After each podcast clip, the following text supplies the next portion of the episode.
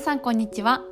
フランスのアパルトマンからお届けします。フリーランスのさきです。このラジオは私さきがフランス生活やビジネス読書で学んだことを配信しています。皆さんお元気でしょうか？まあ、フランスに来てからあの薄々というかがっつり気づいていたことではあるんですけどまああのこっちの人って仕事終わるの早いんですよ。あの日本に比べて。で、まあ、私はあのすごいワーカホリックで馬車馬やったのでこっちに来てまずみんなあの定時というか定時前に帰ることにちょっとびっくりしましたし、まあそれが大体、まあ、5時半とか6時とか6時半ぐらいなんですよね会社によって。で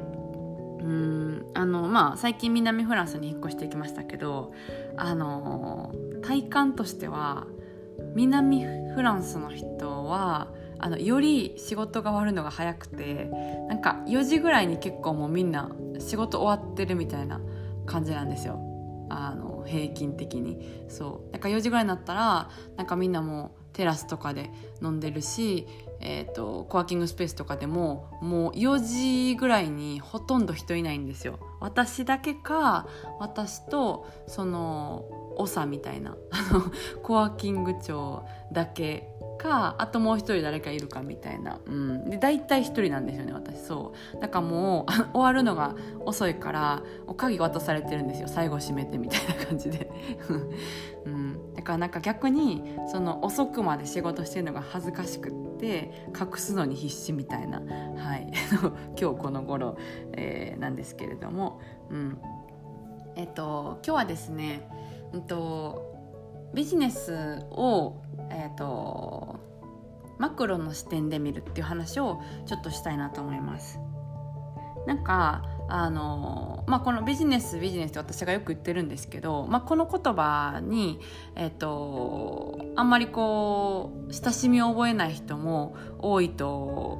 思いますしあとなんかちょっとこう違和感とか嫌悪感を感じる人も少なくないと思うんですよ。でえっ、となんか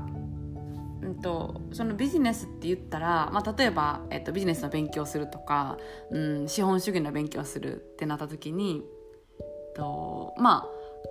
あ、あの本とかで資本主義の勉強とかをしたら、まあ、割と何て言うんでしょうね残酷で 落ち込んだりとかえなんかビジネスしない方がいいんじゃないかみたいな気持ちになるならなる人もいなくはないと思うんですよ。うん、で私があの言いたいのはそのまあ自分のビジネスをするえー、サロンをやってたりとか、まあ、そういうことをこうポッドキャストとかを通してお伝えしてるんですけども、うんと断定するのって何でもよくないなと思ってて何て言うんですかね白黒だけが答えて決めるみたいな。だからビジネスイコール悪いとかビジネスイコールなんだろうな環境に良くないとかを、えーと、断定すると他の側面が見えなくなるからうんうんとあんまり良くはないなと思うんですよね。でその断定じゃなくて傾向として見るっていうのがすごく大事だなと思っていてあのまあ例えばビジネスビジネス利益を追求ってなったらなんかまあヨーロッパとかは結構環境にあのみんな、えーと、厳しいというか、まあ、エコロジーな視点がすごくあったりするからあのそういう話とかも議題に上がったりするんですけどもでもなんかそれだけじゃないと思うんですよ。まあ、例えばその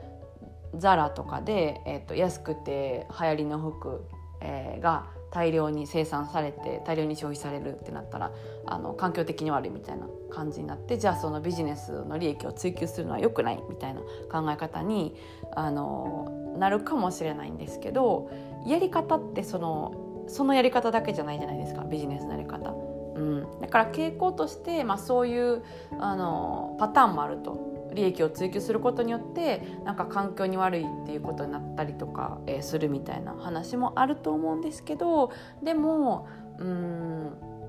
あの全然別のビジネスのやり方もできるし、えっと、自分とか周りとかも幸せになって環境に環境例えば環境とかにもあの悪くなくて、えっと、回り回って、うんと、いろんな人だったりとかにとっていいビジネスができるっていうものもあの全然ありますよねそうだからなんかこれイコールこれみたいな感じで断定して、えーと、物事のうん定義とかを決めたりとか、えーと、一個の視点から見たりすると他の側面だったり他のやり方が見つけられなくなったりするので、うん、あのビジネスでも他のどんな話題でも何でもそうですけど、まあ、断定っていうよりかは傾向で見た方がいいんじゃないかなっていう話をちょっとシェアしたいなと思いました。はい。じゃあ今日はそこそろそろ 噛みましたね。コロコロ。そう。あのお開きということでまた次回のポッドキャストでお会いしましょう。それでは皆さん今日も素敵な一日をお過ごしください。それでは。